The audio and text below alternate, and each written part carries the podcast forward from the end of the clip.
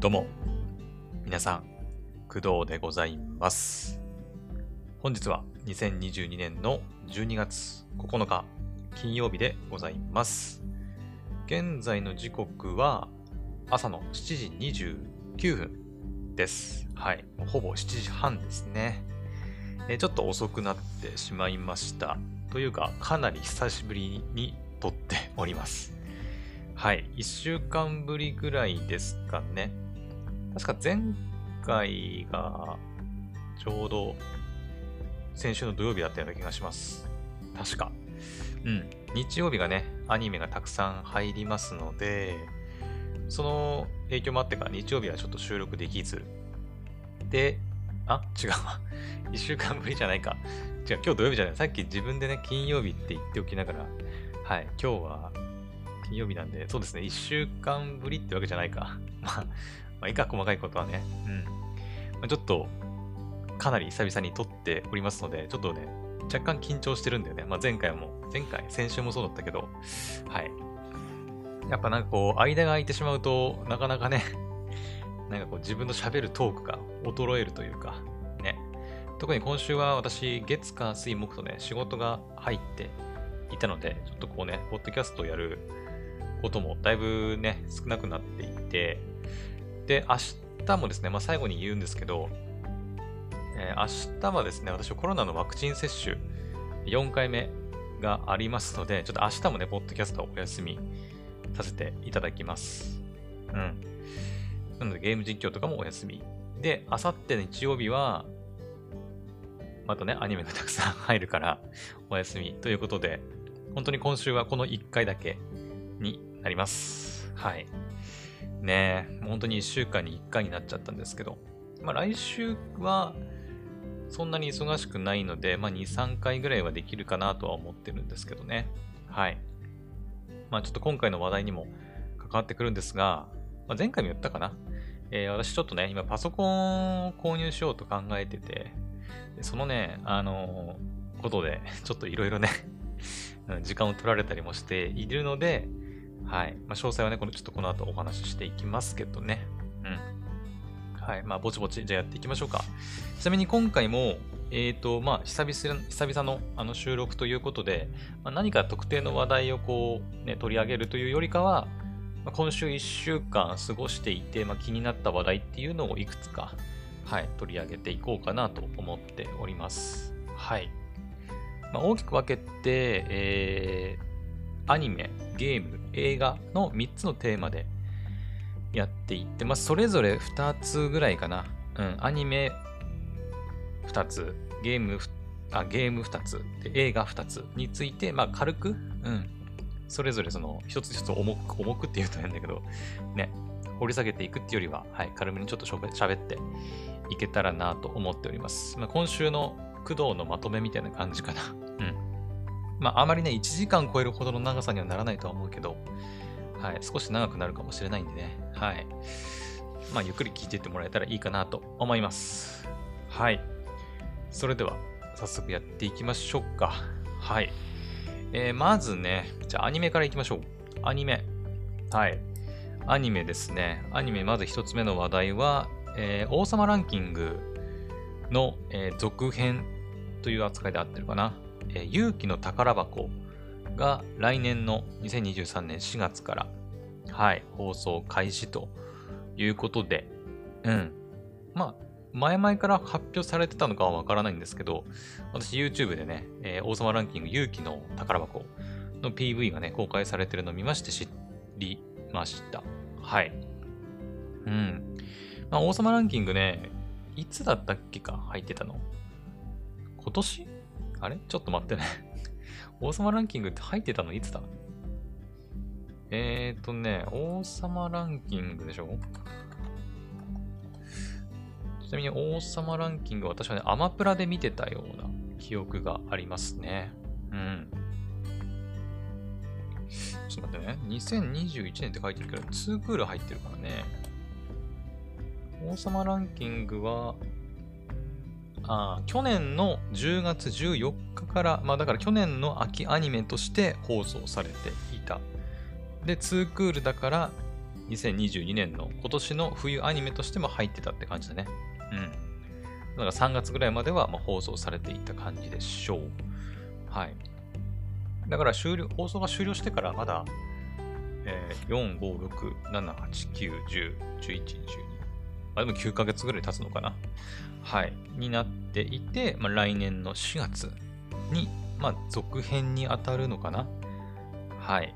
王様ランキング勇気の宝箱が、まあ、フジテレビの痛みな他にて放送開始ということが決まりましたと。はい。王様ランキングね。うん。私初めての王様ランキングっていうものの存在を知ったのはね、実はあの、あの、私、クドラジの中でも何度か喋ったことある気がするんだけど、えっ、ー、とね、あの、プログラミングスクールのテックキャンプってあるじゃないですか。あるじゃないですかって言われてもわかんないかもしれないんだけど、あるんですよ。テックキャンプっていうプログラミングスクールがね。で、そこの、え、代表を務めている、あの、マコナリ社長さん。はい。まあ、YouTube もやってるんで、気になる人はね、ぜひ調べてみてほしいんですけど、その方がね、えっ、ー、と、結構アニメとかゲームとか、はい、漫画とか好きで、あの、おすすめのね、作品結構紹介してるんですけど、だいぶ前にね、その、おすすめの漫画作品だったかな紹介したことがあって、その時にね、王様ランキングっていう漫画をね、紹介してたんだよね。はい。なんか、その、イラストというか、まあ、表紙？うん。からは想像もできないような、なんか、こう学びのあるというか、感動するというか、うん。ちょっとだいぶね、こう、まあ、アニメ見たことある人ならわかると思うんですけど、ちょっとこう子供っぽい作品なのかなっていう風にはま感じるんですけど、あの内容は全然、まあ、子供っぽいっちゃ、まあ、全年齢向けではあるとは思うんだけど、うん、まあでもなんか、ね、主人公がね、まあ、王子なんだけど、えー、耳が聞こえない、喋れない、で、あとなんだっけ、耳が聞こえない、喋れない、あと力も弱いっていう感じで、まあ、ちょっと言葉悪いけど、ダメダメ王子みたいなレッテルを貼れ貼られちゃうというかね。うん。はい。まあだから人、周りの人たちがね、結構バカにするんだけど、喋ってることが、まあ要は聞こえてない。はい。っていうふうに、あの、周りのみんなは思って悪口言いまくるんだけど、はい、言うんだけど、あの、主人公の、まあ、ぼっちくんはね、独身術がありまして、人の唇の動きで、口の動きで何を言ってるかわかるということで、はい、実はね、みんなが悪口言ってるの全部分かってたりするんだよね。はい、まあ、そんなぼっちくんが、あの、まあ、王様になるために、まあ、いろいろ頑張るっていうね、お話なんだけど、いやでも結構ね、アニメ一期見たんですけど、はい、面白かったですね。うん、まあ、その続き、まあ、結構アニメの一期の終わり方も、なんだろうな、なんかこう、うん、全部完結したっていうよりは、なんか変ないろいろフラグを残しつつっていう感じだったから、うん、まあ、2期あるんだろうなっていうふうには思ってたけど、はい。まあ、ついに来年の4月から続きがあるようなんで、すごく楽しみでございます。うん。なんだっけな。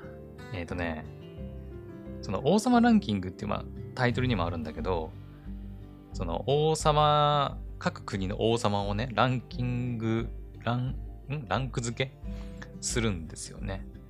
その、まあ、力が強いとかさ、国民がどれだけいるとか、まあ、お金をどれだけ持ってるかみたいな、まあ、いろんな基準があるらしいんだけど、そのまあランキングで1位になるとね、そのランキングをつけてるなんか組織があるんだけど、その組織がなんかね、何でも願いを叶えてくれるだったかな。うん。とか言うんだけど、なんか怪しいんだよね。そう。なんか怪しくて、ランキング1位になってその願いを叶えた後、叶えたその王様がね、消息を絶つみたいな。はい、みたいなこともあって、ん？みたいな。大丈夫か？みたいなね。そうそうそう。っていうのもあって、まだその辺がね、謎が解決してないので、すごく楽しみでございます。はい。というわけで、えっ、ー、と、王様ランキング勇気の宝箱、2023年4月に放送開始という話題でございました。はい。よし。じゃあ、続いて2つ目。えー、っとね、二つ目はね、キズナアイの、キズナアイで呼び捨てにするのも悪いか。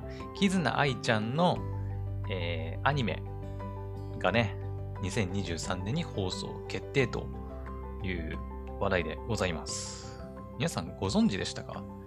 私ね、全然知らなかったんだけど、まあ、前から情報出てたのかなつい最近ってわけでもないか。まあ、今週、先週ぐらいに、えっ、と、まあ、バーチャル YouTuber のね、バーチャル YouTuber の、えー、キズナアイちゃん。まあ、今はね、活動停止中、まあ、スリープ状態っていうふうには本人言ってますけど、ではあるんですけど、なんか久々にね、動画投稿したと思ったら、えっ、と、何周年だっけ ?6 周年？ちょ何周年か忘れちゃったな。うん。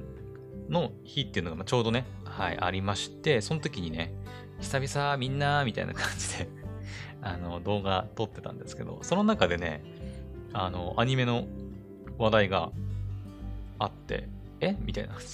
初めて知ったんだけど、みたいな。そんなこと言ってたみたいな感じで調べたらですね、はい。えっ、とね、タイトルがね、絆のアリルだったかな。うん。絆のアリルっていうタイトルで、え2023年だったかなうん、に放送されるみたいです。はい。もう公式サイトなんかもね、あって、えっ、とね、ちゃんと見てはいないんだけど、絆のアリル。あ、っていうか、ビットスタジオが手掛けるんだ。全然知らなかった。ビットスタジオは、それこそさっきの王様ランキングと同じ会社ですね。うん。トスタジオさんが手掛けるのか。まあ、一応 PV とか公開されてるんでね、見てみてほしいんですけど、あの、キズナアイちゃん自体は登、まあ、登場はするらしいんだけど、なんかね、キズナアイちゃんがもういない世界、いない世界 あの、っていうなんか設定だったかな。そうだ。えーバーチャルアーティストの最高峰、ラピンドール、ラピンドールを5度 ,5 度も受賞した伝説のバーチャルアーティスト、キズナアイちゃん。である日突、突如としてバーチャル世界から姿を消し、その後の消息は不明となっているっていう設定なんですよね。はい。まあ、だから登場はするんだけど、あくまでもメインは、また別の、はい、女の子たちというか、になってるみたいですね。うん。キャストとかも見た感じ、プロの声優さんっていうよりかは、これは新人声優さんなのかな？なんかどういう経緯でこれ、あの、起用されてるのか全然わかんないんだけど、キャストはね、見てもちょっと全然わからない方ばっかりですね。うん。はい。ね。うんうん。まあ、だからどんなお話になるのかなっていう感じではあるかな。まあ、キャラクターとかはすごく可愛いところではあるんだけど、まあ、問題はストーリーの部分かな。私としては。うん。面白いのかなっていうところはありますね。うん。なんかね、その、スクールだったかな。えっ、ー、とね、そうだ、バーチャル世界で活躍する人材の輩出に特化した学園、エデンアカデミーかなうん。だからバーチャル人材になるためのま学校、うん、専門学校みたいなのがあって、そこで繰り広げられる学生たちの物語みたいですね。はい。というわけで、まあ、そんな情報がね、いきなり流れてきて、へーみたいな。キズナアイちゃんアニメ化する、あ、キズナアイちゃんがアニメ化するっていうか、うん、まあ、キズナアイちゃんのアニメがね、はい、出るんだってことで、皆さんにね、共有したくて、ちょっと今回取り上げてみました。放送時期はやっぱり2023年だね。まだ何月に放送かは出てないっぽいね。はい。まあ、なので、もうしばらく情報を待ちたいなと思います。というわけで、キズナアイちゃんの、えーテレビアニメ、キズナのアリルが2023年に、まあ、放送決定という話題でございました。はい。ということで、以上が、えーアニメに関する話題2つでした。王様ランキングとキズナアイちゃんの、えーキズナの、キズナのアリルです。はい。じゃあ、続いて、ゲーム行きましょうか。ゲームの話題。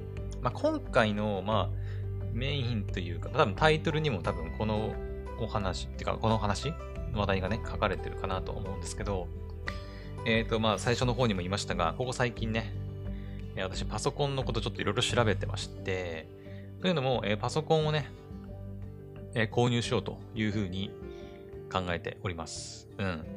まあ、購入しようっていう話はね、まあ以前からずっと喋っていて、で、結構ね、あの、BTO っていうね、ビルドトゥオーダーっていう、その自分でいろいろパソコンのパーツを選んで注文して、で、それで組み上げてもらって送ってもらうっていう、まあ、購入方法があって、それで買おうかなっていう話をしてました。うん。で、その際のパーツ選びでちょっと迷ってるっていう話もね、しましたね。はい。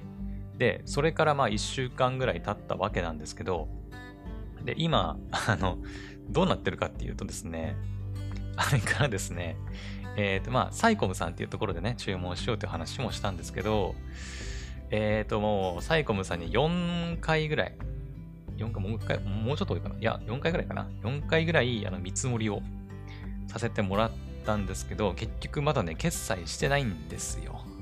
はい。決済しておりません。で、理由はいくつかあってですね、えまず一番のきっかけだったのが、やっぱりその、あれですね、えジャックスのショッピングローンの審査に落ちてしまったという話題。これも多分クドラジで喋ったかな？え、っと、クドラジで喋ったのっていつだったっけ？ジャックスのローンの話。えー、っと、久々の配信やった時かな ?12 月1日とかかな？違ったっけ？違うか。えー、2日か？あ、違うな。えー、っと、あ、12月3日にやったやつだね。あの、ベストアプリ、Google ベストプレイのベストアプリの話をしたときに、はい、お話ししたんですけど、はい。えっ、ー、とね、その BTO のショップにもよるんですけど、JAX っていうね、まあ、カードローン、カードローンじゃないの？ロローンっていうか、ショッピングローンが使えるショップがあって、まあ、ショップのキャンペーンとかでね、分割手数料無料みたいなことをたまにやってるんですよ。で、私が今回申し込もうと思ってたサイコムさんも、今キャンペーンでね、1月9日までね、えー、最大48回までの分割ぐらいの手数料をサイコムさんが全額負担してくれるっていうキャンペーンやってました。はい。で、私もそれ利用して、まあ、パソコン購入しようかなというふうに思って、で、見積もり依頼して、で、いざ注文と思って、あの、やったんですけど、なんと、えー、ジャックスのショッピングローンの審査に落ちるということで はい、まあ、詳しくはね、その前回の配信聞いてもらえたらいいんですけど、落ちてしまいました。うん。その、まあ、クレジットカードとかのね、審査と同じで、まあ、年収とか、まあ、職業、家族構成とか、まあ、そういったところから、ね、あの、この人に支払い能力はあるのかっていうことを審査されるんですけど、ちょっと残念ながら私の場合は、はい。うん、まあ、金額にもよると思うんだけどね。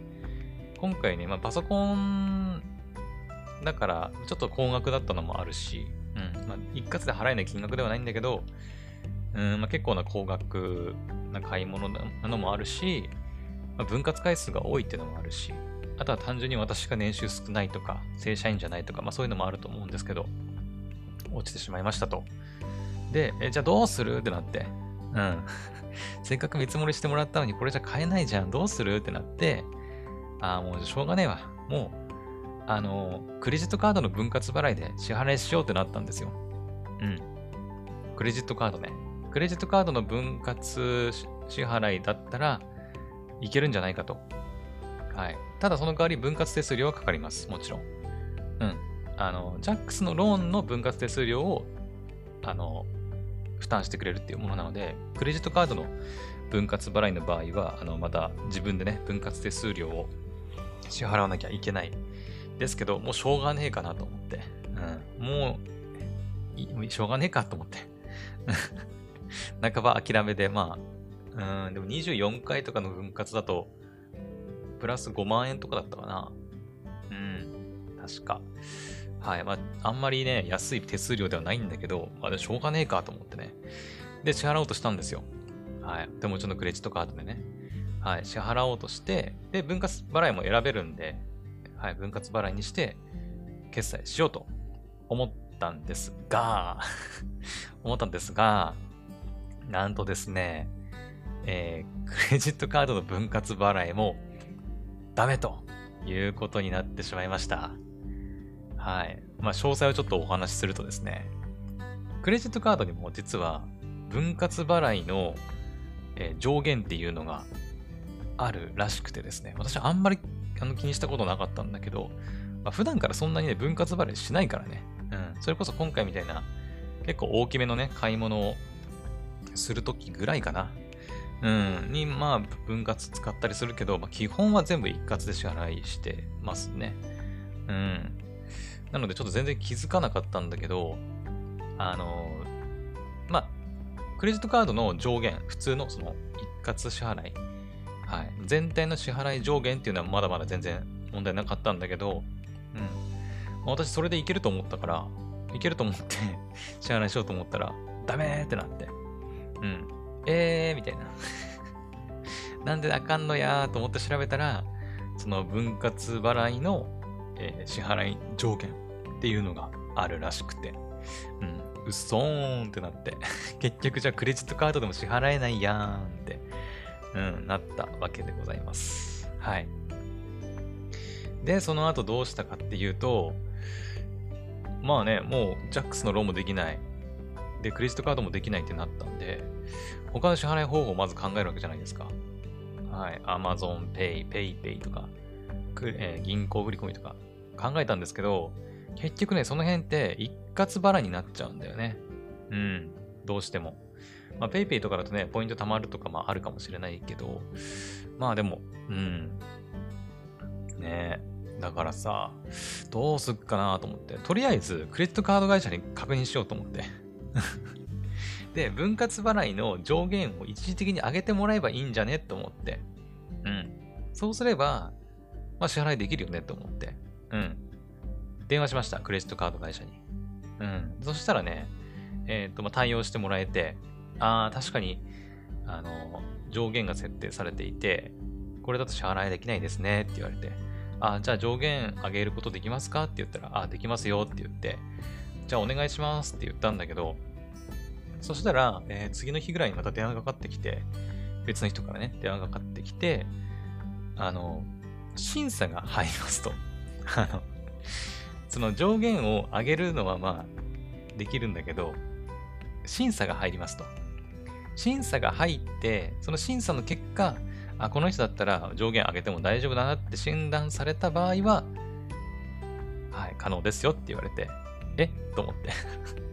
あ、そんな簡単に上げられるもんじゃないんだと思って。うん。まあ一応お願いしてみたんですよ。うん。で、お願いして、あの、じゃあ、ちょっと審査結果出るまでちょっと2日ぐらいかかるかもしれないんですけど、お待ちくださいって言われて、はーいと思って。まあいろいろね、その、年収、貯金額、職業、仕事の、なんか会社の名前とか、まあその辺も全部伝えてね、はい、審査して、しますねって言われて、はい、待ちました。で、2日ぐらいかかるって言ったけども、その日のうちに結果出ました。はい。で、結果から言うと、えー審査ダメでした。はい。あの、分割払いの上限額も上げられませんでした。うん。きついね。はい。というわけで、私、JAX のショッピングローンの審査も落ちて、クレジットカードの上限突破の審査も落ちたということになります。はい。はい。なので、今はもう本当にクレジットカード払いと、えっ、と、まあ、ショッピングローンも使えないということになった感じでございます。うん。それで結局、あの、見積もり、1回目見積もりしてもらったパソコンっていうのはもう、なしになりましたね。うん。だってもう、もう払えないもんだって。あの、まあ、一括で払えないことはないんだけど、一括はちょっとどうしても無理だと。うん。さすがにちょっと金額的にも一括はちょっと難しいなということで、あのー無理だなと。他はもう一括しかないから。はい。じゃあ、今回の見積もりはちょっとなしにして。で、考えたわけです。そこから新たにね。うん。ちょっと改めて考えようと。うん。その、じゃあ上限、ね、上限からね、ちょっとだけオーバーしてるんだよね。ちょっとだけ。ほんのちょっとだけ。うん。あの、まあクレジットカードのま分割払いの上限のちょっとだけオーバーしてるから、じゃあ構成をちょっと変えて、その上限を少しこう下げて、金額のね、金額をちょっと下げて、その上限に行かないぐらいの金額で購入すればいけんじゃないかと思って、なんとかね、その構成を改めて考えて、ここのパーツもうちょっと安いのできないかなとかね、考えたんだけど、やっぱりね、ちょっとこだわり始めると、いや、ここは捨てられないなとか。もちろんね、あのー、あと、その BTO だから、BTO パソコンだから、まあ、届いてから自分でね、あのー、なんだ、ストレージ追加したりとかさ、メモリ新しくしたりとか、まあ、できるっちゃできるんだけど、うーん、まあ、でもできない部分もあるじゃないですか、やっぱり。ね、例えばなんだ、うんまあ、値段的に厳しいとか言えば、CPU とかさ、ね、CPU、マザーボードとか、うーん、あとなんだ、ケースとか。ね、安いの買ってさ、後で自分で付け替えるってなったら結構大変じゃないですか。ね。お金もちょっとかかっちゃうしね。余計にお金かかっちゃうからさ。だから、まあ、その辺こ、あの、簡単に取り替えられないもの。うん。まあ、SSD とかだったらまだね、うん、まあいけないこともないんだろうけど、まあそういう感じ、いろいろ考えたんだけど、結局ね、無理で。結局無理で、ああ、もうどうすんのこれ、と思って。無理じゃん、という風になったんですけど、えっ、ー、と、そこで私考えました。はい。この話まだ、まだね、まだ2展開ぐらいあるんだけど、もう1展開いきますね、まずね。えっ、ー、とね、そこで考えたのが、えっ、ー、と、まあ、あの今回ね、私が購入しようと思ってるパソコンって、えグラフィックボード、まあその、ゲームとか、はい、もうやりたいし、まあゲーム実況とかもね、やる予定なので、まあ、グラフィックボードを積んだパソコンを購入予定なんですよ。うん。で、グラフィックボードって、まあ、さっき言ったメモリとか、あの、SSD みたいなストレージと一緒で、結構まあ、簡単に組み替えたりとか、組み立てられるというか、うん、できるものだと思うんですよ。私も自分でやったことないからわかんないけど、私の調べた感じだとそんな難しくないんかなと。うん、グラボぐらいだったら自分でいけんじゃないかなと思いまして、だったら、グラボは、あの、Amazon とか楽天とか、自分で買っちゃって、で、えっ、ー、と、グラボなしのパソコンを BTO で買えばいいんじゃねと思って。うん。で、これ何がいいかっていうと、あの支払いを別々にできるんですよ。要は。うん。例えば、グラフィックボードを例えば Amazon とかで、まあ、買いますと。はい。Amazon で買います。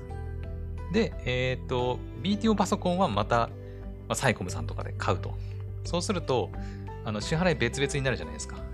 うん。で、グラフィックモードってめちゃくちゃ高いんで、うん。あの、まあ、ゲームとかするようなゲーミング PC とかの、まあ、金額の大大半はね、もう、そのグラボにかかっているぐらい、めちゃくちゃ高いものになるので、うん。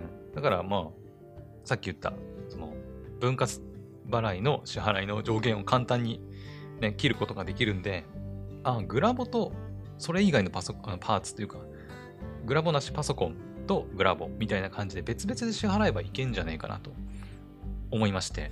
うん。まあ実際いけます。はい。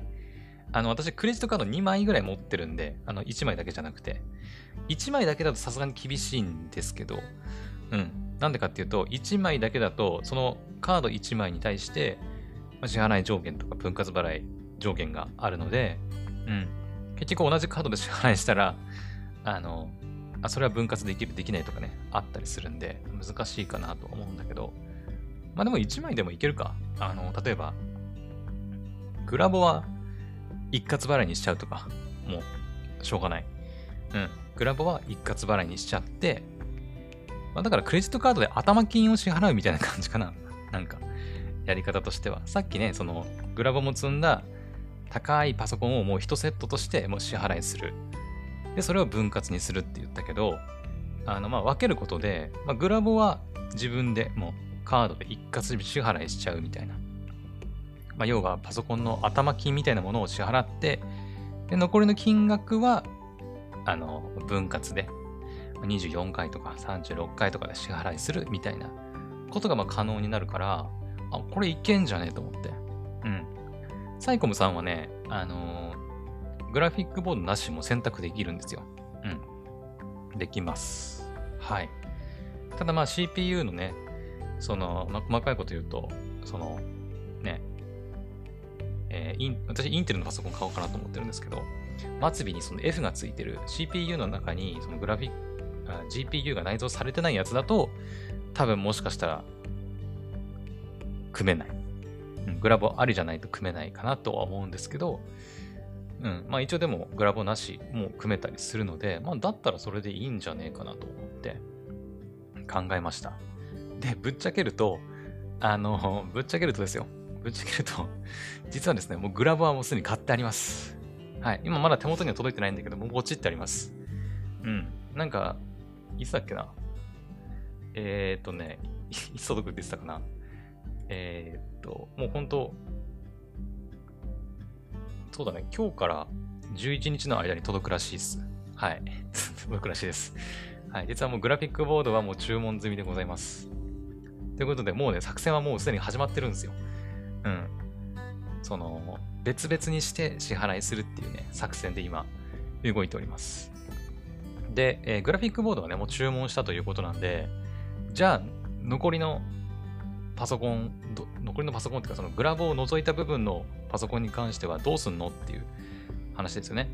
はい。まあ、そこをね、サイコムさんで頼むっていう話をさっきしたんだけど、ここでもう一展開。はい。ここでもう一展開ね。じゃあ、あの、サイコムさんで、グラフィックボードの載ってないパソコンを頼もうと。それで見積もりしてもらって支払いすれば、まあ、ね、グラフィックボードを除いた金額を分割払いすればいいやってなるわけなんですけど、えっ、ー、と、まあ、元からね、そのサイコムさんで見積もりした時から思ってたのが、やっぱりね、何でもかんでも自由に選べるわけじゃないんですよ、パソコンのパーツ。まあ、サイコムさん、BTO のメーカーの、あの BTO のそのサービス、ショップの中では、だいぶパーツ、選べるパーツ多い方ではあるんだけど、うん。あ、うん、多い方ではあるんだけど、まあ、それでもやっぱりさ、あの、色はこっちがいいとか ケースはやっぱこれがいいとかって、やっぱ出てくるんですよ。選んでるとか。選んで、調べてると余計に、あの、出てくるんですよ。うん。で、まあ一応ね、サイコムさんで見積もりしてもらったりね、その後3、4回ぐらいしたんだけど、うーんと、やっぱりここのパーツこっちの方がいいなとか、あの、なんか見積もりたくさんしてるうちにね、自分の中でどんどん欲が湧いてきちゃって、うん。いや、でもやっぱりこれ、こっちの色の方が好きだなとか、そう。なんかね、別のカラーのものとかさ、色違いとかあるんですけど、色違いが選べなかったりとかね、してて、うん、なんか、結局、サイコムさんで、まあ、頼むと、まあ、全部組んでくれるんで、そこはすごく楽なんですけど、やっぱり選べるパーツにやっぱ若干の制限が、うん、色の問題とかね、あるんで、なんかここをまあ妥協して、サイコムさんで頼んで、まあ後々ね、性能的にはあんま変わらないから、後々、うん、まあ、お金とかに余裕が出てきてから買えればいいかなとかね、思ったりもしたんだけど、うーん。あ、ちなみに、あの、サイコムさんでお願いする方がね、やっぱちょっとね、高いですね。最終的にかかってくる金額は。うん。高いです。はい。で、まあ、ここで最後の一展開なんだけど、私何を思ったか、えっ、ー、と、じゃあもういっそのことをいっそのこと、わかるかな？もうね、皆さん。えー、パソコン自作しちゃおうかなと。はい。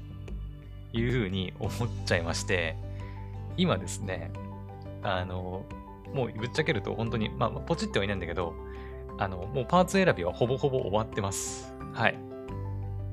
パーツ選びほぼほぼ終わってます。あとはね、あと本当ポチるだけ。うん。あとはポチって、もう届いたらあと組み立てやるだけとかではあるんだけど、はい。実は 自作パソコンやっちゃおうかなと思っております。はい。ごめんなさいね。長くなって。はい。ここからね、ここまでだいぶ長くなったんですけど、まあ、要は本当にだからパソコン、自作パソコンを組もうかなという風な流れになっております。私の中で。うん。はい。いや、まさかね、自作パソコンはやらないつもりではいたんだけど、なんか BTO のショップでさ、こういろいろパソコンのパーツ調べたりとか、ね、いろいろ、あ、これどうやるんだろうとかっていろいろ調べてるうちに、なんか分かってくるじゃないですか。いろいろ。ああ、なるほど、なるほど。あ、これなら自分でもいけるかな、みたいな。分かってくるじゃないですか。そうすると、だったらこれこっちの方がいいんじゃねとか、もっと新しいやつ使いてえなとか思い始めるんですよね。うん。で、結果、じゃあ自作しちゃおうかな、みたいな 感じになってまして、はい。自作パソコンを今組む流れになっております。はい。まあ、グラブはね、もう注文しちゃったしね。うん。グラブはもう注文したんで、あとはまあそれ以外のパーツですよね。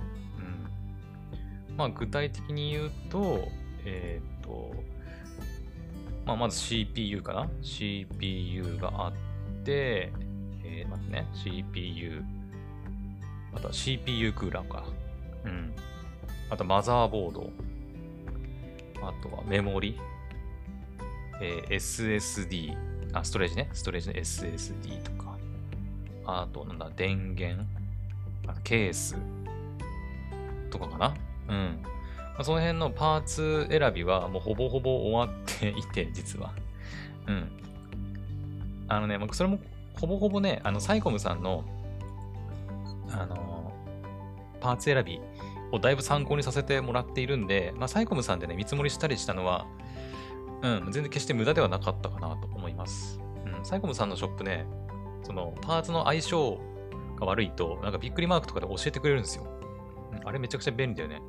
うん。まあ、注文する際にも便利だけど、自分でパーツ組んだりするときも、あ、これとこれって相性悪いんだとかね、うん、ダメなんだみたいなのがわかるんで、初心者にはすごくね、おすすめかなと思います。私も基本それを元に、あの、パーツ選んで見ています。はい。まだちょっとどれをポチるかは実際まだわかんないけどね。一応もうほぼほぼ、うん、これとこれとこれとこれみたいな感じで決まっています。はい。というわけで、まあ最終的にはね、あのー自作パソコンを組むことになるんじゃないかなというふうに踏んでおります。はい。まあそのためもあって、あの今ちょっと部屋をね、片付けてる最中なんですよ。部屋というか、その、結構パソコンの、要は箱がいっぱい届くわけじゃないですか。ね。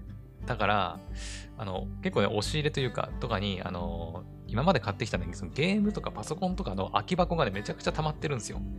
うん。なんとなく取っておいたんだけど、まあ使わねえだろってことで、うん、今ちょっとそのその処分にね、あの、紛争しております。はい。結構あるんだよね。うん。まあ、保証が切れてるものとかはね、別に捨てちゃえばいいんだけど、保証切れてなかったりすると、いや、まだ取っておいた方がいいかな、みたいな感じでね、はい。まだ取ってあるものもあるんですけど、はい。まあ、その辺のちょっと掃除したりとかもね、あるし、パーツ選びもあるし、っていう感じで、うん。今、いろいろやってますよ。それこそさ、あの、今週？今週のさ、あの DIY ってアニメあるじゃないですか。Do it yourself。うん。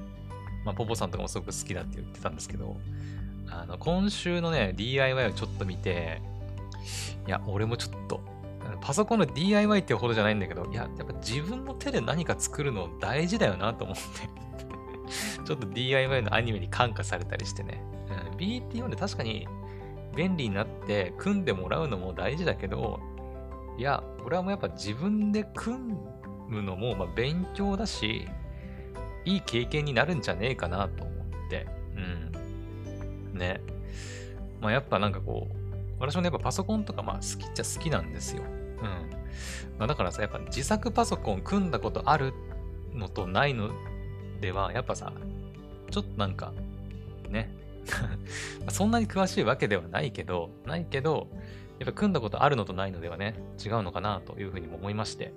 うん。もう29でね、来年30だし、まあ20代のうちにね、自作パソコンぐらいはね、一度ぐらいは組んでみてもいいんじゃないかなというふうな思いもあって、まあいろんな理由付けではあるんだけど、うん、結局言い訳。うん、やる理由をいろいろこじつけて、あの自分にね、こう葉っぱをかけるじゃないけど、うん、みたいな感じなんで、自作パソコンね、ちょっとチャレンジしてみようかなと思っております。はい。というわけで、まあ、だいぶ あの今何分ぐらい？ちょっとだいぶ長くなっちゃった。もう40分ぐらいになっちゃった。はい。になっちゃいましたけど。というわけで、あの、サイコムさんでパソコンを購入しようとしたら、まあ、いろんな審査に引っかかって購入できなくて、最終的に、えー自作パソコンに挑戦するかもしれないという風な展開になっている工藤のお話でございました。はい。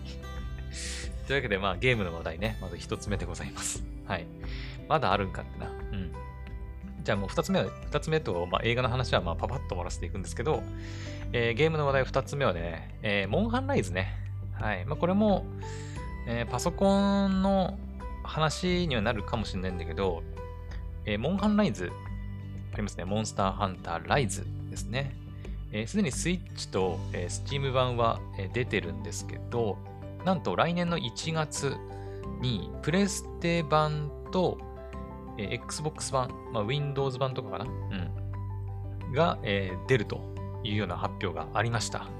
はい。結構歓喜に、歓喜されてる方も多いんじゃないかなと思います。私もね、モモンハンライズ出た時に、え、スイッチかよみたいな 私スイッチ持ってないんでね。うん。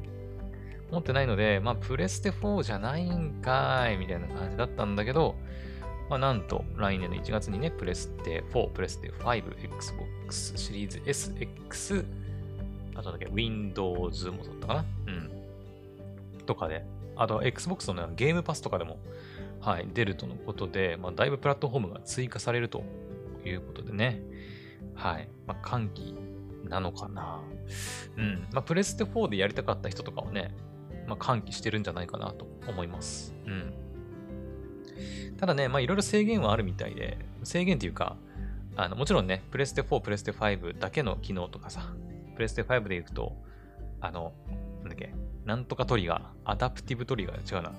なんか、あの、なんだっけ、R2 とかのボタンがこうギギギって重くなるみたいな、うん、振動とかでなんかね、ある、あの、まあ、プレステ専用の、プレステ5専用の機能がありますけど、まあ、そういうのが対応してたりとか、あとは高画質になって、あとフレームレートも向上してて、みたいな。うん。まあ、いろいろ追加の機能はあるみたいなんですけど、まあ、結構言われてるのが、その、まあ、クロスプレイとか、クロス、なんつうの、えー、データの移行はできないらしいです。はい。残念ながら。うん。だからスイッチでプレイしてしてたデータをプレステ4とか、あとはパソコンに移して、え、プレイするみたいなことはできないらしい。もう本当一番最初からもうデータを作ってやるしかないらしいので、ここのプラットフォーム選びって結構重要なのかなって思います。今これ、それこそこれから始める人。うん。ね、まあ、スイッチも Steam もまでやってない。で、プレステ4、プレステ5、Xbox、Windows とか出た場合、じゃあどれでやんの？みたいな 一体どれでやったらいいのっていうところは結構重要なのかなって思います。うん。なんかね、あの、まあ、クロスプレイできないって言ったけど、あの、スイッチはスイッチのモンハンライズを持ってる人同士でしかオンラインプレイできないらしいのね。うん。で、Steam は Steam だけ。Steam でプレイしてる人。で、プレステ4、プレステ5は一緒らしいんだけど、プレステ4、プレステ5を持ってる人たちたちだけでしかプレイできない、一緒に。うん。で、あと Xbox とか Windows の人たちはその人たちだけっていう感じで、まあ、要はサーバーみたいなものが4つぐらい存在しちゃうみたいな。うん。スイッチ、Steam、プレステ、まあ、Xbox、Windows みたいな感じですね。だからそれらの、こう、プラットフォームを超えてのオンラインプレイというのはできないらしいので、例えば、なんだろう、友達がスイッチでプレイしてて、自分はプレステ4しか持ってなくて、プレステ4で買ったけど、結局友達とはオンラインプレイできないとか、うん、思い切って画質がいいのがいいと思って、Xbox 版購入したけど、仲のいい友達はゲーミングパソコン持ってないからプレステ4を買いました。プレステ4版を買いました。とかってなったらまたプレイできないとかね。結構その辺のね、まあ、プラットフォーム選び難しいなと思って。うん。ね。なんか配信者さんが言ってたやつは、まあ、配信者さんはね、なんかまあもともと、私が見た人はもともとスイッチとかスチームもやってるらしいんだけど、あの、配信者の人たちってその視聴者さんと一緒にさ、あのパーティーや組んでやったりとかすることもあるらしくて、うん、やっぱ視聴者さんの使ってる、一番使ってるプラットフォームが多いやつがいいよねっていう話をしてましたね。例えば配信者さんはパソコン、いいパソコン持ってるから、Steam 版でプレイしてるけど、じゃあ一緒にやろうぜって言って視聴者に言ったけど、いや、私スイッチしか持ってないとか、プレステ4しか持ってないってなったら、一緒にプレイできないじゃないですか。うん。ね。まあ、そういうのもあったりするみたいですよ。はい。なので私もね、まあ、マジか出るんかと思って、え、買おうかなどうしようかなってね、若干悩んではいるんだけど、じゃあどれで買うみたいな。まあ、スイッチは持ってないからもなしでしょ？まあ、だから問題は、Steam かプレステ4か、Xbox か Windows かみたいな。うん。それこそパソコン組み立てられたらね。はい。組み立てられなかったらもうプレステ4一択なんだけど。うん。ね。うん。はい。まあ、なので、モンハンライズが来年の1月出るらしいので、プレステ版と Xbox とか Windows 版がね、出るらしいんで、はい。まあちょっとその辺のプラットフォーム選びに関してはまた別の配信で、クドラジで喋ってみようかなと思ってます。うん。それこそ1月にはね、ブルプロのネットワークテストなんかもね、あるので、うん。まあもうすでに出てるものだから、モンハンライズはスイッチ、スチームで。まあ焦って買ってやるもんでもないのかなっていう気はしてますけどね、なんか。うん、まあ、どうなんだろう今からやって、ちょっと、なんか追いつけるってわけじゃないけど、うん、なんか、ね、やる意味あるかなって若干思ったりしてるけど、うん、他にもやらなきゃいけないゲームあるしね。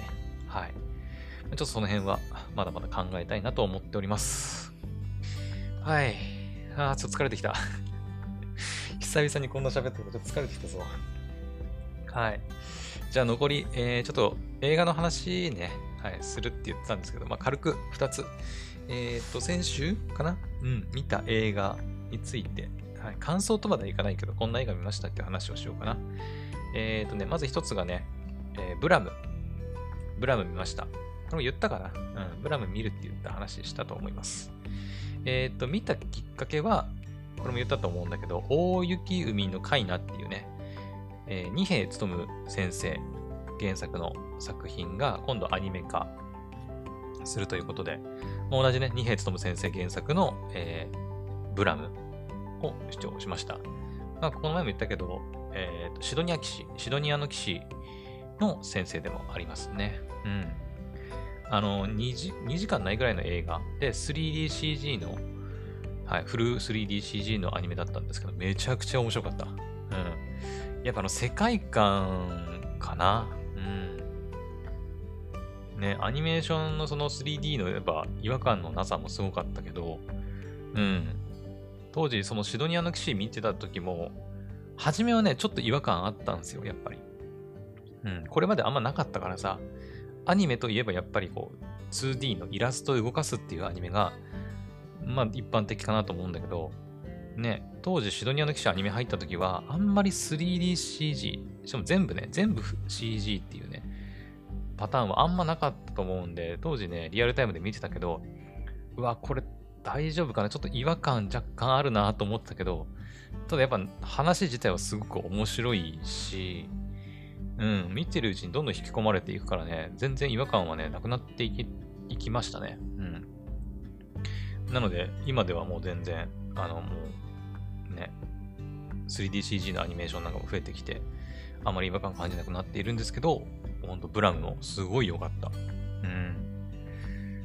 はい。ぜひね、あの、気になる人は見てみてほしいなと思います。まあ、ちょっとお金払わないと見れないパターンじゃないかなと思うんですけど、私は Unext で550円ぐらいで視聴しました。はい。ブラムね。まあ、簡単に言うと、えー、人類が、えー、まあ、AI とあ、AI っていうか、うん、なんて言えばいいのかな。逆か。えっ、と、AI が暴走してしまって、人類を排あの排除する側に回るみたいな、うん、感じかな。まあ、人間が機械を使ってたっていう時代があったんだけど、それがどんどん AI が頭が良くなってきて、暴走し始めて、うん、で、人間をあの排除対象として見始めるみたいな、うん、世界観ですね。はい。まあ、その中で、まあ、人類がどうやって生き残っていくかみたいな話でございます。うん、すごく面白かったです。はい。というわけで、ブラム、めちゃくちゃ面白かったんで、ぜひ見てみてほしいなと思います。まあ、来年、来年かな？うん。来年、わかんない。来年か忘れたけど、大雪海のカイナなんかもね、アニメ化するので、これもね、PV めちゃくちゃ面白そうだったんで、めちゃくちゃ楽しみでございます。はい。じゃあ、続いて。まあ、続いてというか、本当ラストの話題なんですけど、もう一つ見た映画ね。はい。えー、アリア。えー、っとね、これなんだっけ？ザ、ジ、ザ？ちょっと待って。えー、これ読み方わかんないんだよね。えー、多分イタリア語だと思うんだけど、まあ、いわゆる青のカーテンコールと呼ばれるアリアの、まあ、ご後日談じゃねえな。えっ、ー、と、ほんとグランドフィナーレシリーズがあるんですよ。うん。まあ、アリアってテレビシリーズがあって、3期あったのかな？私がめちゃくちゃ好きなアニメなんですけど、それの、えっ、ー、と、10年、10周年記念作品として作られたのが、この青のカーテンコールシリーズ。アッペニーレから始まり、クレプスコーロが2つ目。そして今回のベネツィツィオーネかな。ちょっと合ってるかな？わかんないです。私、イタリア語はわからないんで、合ってるかわかんないんだけど、はい。そのラスト、本当にベネツィツィオーネを見ました。もうね、もう、あの、感動が止まらない。本当に。うん。いや、本当にアリアをまだ見てない人はぜひ見てほしい。これはね。前にクドラジで、あの、私のおすすめのアニメの話をね、したことあると思うんだけど、その時にもアリアについてはちょっと語ってはいますけど、うん。あの、私ね、あまりにもちょっと好きすぎて、アリアね。好きすぎて、映画始まって、まだ何にも始まってないのに、一番最初のそのアリアのね、もう何、本編始まって音楽が流れた瞬間に泣きそうになったもん。なんかうわーと思って、歓喜余って、うわー、ついにやばい、始まると思って、うん、ちょっと泣きそうになっちゃいましたね。まあ、それぐらい、まあ、好きなんですけど、まあ、本当に最後の終わり方もすごい良かったし、ただね、あの、これでもう終わりって思うと、なんかもう寂しくてしょうがないんですけど、うんはい。まあ、なので、まあ、アリアに関してはテレビアニメもあるし、まあ、映画もあるので、ぜひね、テレビアニメの方から見てほしいなとは思います。テレビアニメの方も私もう何回も泣きましたね。はい。というわけで、まあ、アリアの青のカーテンコールのラスト、ザ・ベネチツィオーネを視聴したというお話でございました。はい。というわけで、えっ、ー、と、まあ、映画のね、話題、アリアとマプラブについてお話ししてみました。以上。以上です。はい。まあ、だいぶ、ね、もうすぐ1時間ぐらいになっちゃうんですけど、まあ、アニメとゲームと映画についておしてみました。今回はね。まあ、1週間ぶりにお話ししてみたんですけど、まあ、意外と普通にいけたような気が、うん、自分ではね、してますけど、うん。はい。えー、まず最後だな。最後に、えー、一応お知らせしておくと、えー、本日、今日の夜ですね、本日の夜8時半から、ポポさんとね、いつも通りラジオトークでアニメのお話ししていきます。はい。まあ、なので、興味のある人はね、ぜひ来てみてください。で、えっ、と、明日だね。明日以降については、まあ、最初の方にも言いましたが、私は明日コロナワクチンの4回目の接種が、はい、入ってますので、明日は、えー、クドラジもお休み、ゲーム実況もお休みとなります。はい。あ、そうだ、もう一個。えっ、ー、とね、まあ、ゲーム実況に関してなんですけど、今後、ちょっとゲーム実況のやり方をちょっと変えようかなと思っていまして、まあ、パソコンが出来上がってからの話にはなると思うんだけど、あのー、ライブ配信じゃなくて、まあ、収録でもいいのかなって最近ちょっと思いまして、うん。特に思うのは、あのー、今で言うと、モノベビかな。うん。モノベビに関しては、あの、ツイッチでね、配信できないんですよ。規約的に。うん。許可されてなくて、で、YouTube で、まあ、渋々ライブ配信やってるんだけど、YouTube のライブ配信ね、ちょっと手間で うん。まあ、サムネつけたりとかさ、うん。ライブ配信の通知のツイートなんかも自動で設定できなかったりするので、ちょっと手間なんですよね。うん。だからなるべくツイッチでやりたいなと思ってたんだけど、そこからね、ちょっといろいろ考えて、なんか、こう、それこそ、モンハンとか、えー、ブルプロもそうだけど、なんだろうな、こう、オンラインでみんなでやったりする系のゲームって言えばいいのかな？とか、うん、まあ、ブルプロね、ストーリーとかもあるとは思うんだけど、まあ、そんなにストーリーに凝ったような作品じゃないやつ。うん、まあ、モンハンもそうだと思うんだけど、うん。まあ、モンハンもストーリーあるとは思うんだけど、そこまでストーリー凝ったものではないんですよね。うん。どちらかというと、やっぱみんなでね、狩りするのを楽しむっていうゲームだと思うんだけど、まあ、そういう系のゲームを、まあ、ツイッチでライブ配信していきたいなっていうふうには思っていて、でそれ以外の、まあ、ヘブ版とか、まあ、黒の奇跡とか、モノベビとか、うん、は、えっ、ー、と、まあ、収録でいいのかなってちょっと思っています。うん。まあ、パソコンが来ればね、OBS とかで録画もできちゃうんで、はい。うん。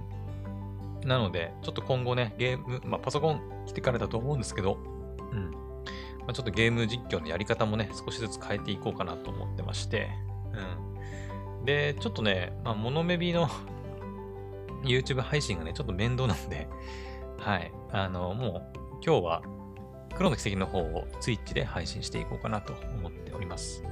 はい。なので、モノメビは、そうだね、パソコン来てから、まあ、収録して YouTube で配信っていう形にはなると思いますんで、まあ、ちょっと間空くと思うんだけどね。はい。よろしくお願いいたします。まあ、そんなところですかね。はい。まあ、久々の配信ということで、長らくお付き合いいただきありがとうございました。ね、まあ、1時間くらいになっちゃったかな。はい。まあ、次回、クドラジは、そうだな、またちょっと間空くと思うんだけど、えっ、ー、と、明日、明後日は難しくて、月間も無理でしょう。水曜日、いや、水曜日もアニメ多かったかな。うん、まあ、水曜日、木曜日、金曜日、まあ、また1週間くらい先にはなっちゃうと思うんですけど、はい、また、やりたいなと思っておりますんで、はい、よろしくお願いします。OK。まあ、久々にちょっと1時間くらい喋ったからちょっと疲れましたね。はい。はい。まあ、ちょっとこの後は、アニメ見たりゲームしたりしてゆっくり過ごしたいと思います。それでは、えー、今回の配信はここまで。また次の配信でお会いしましょう。バイバイ。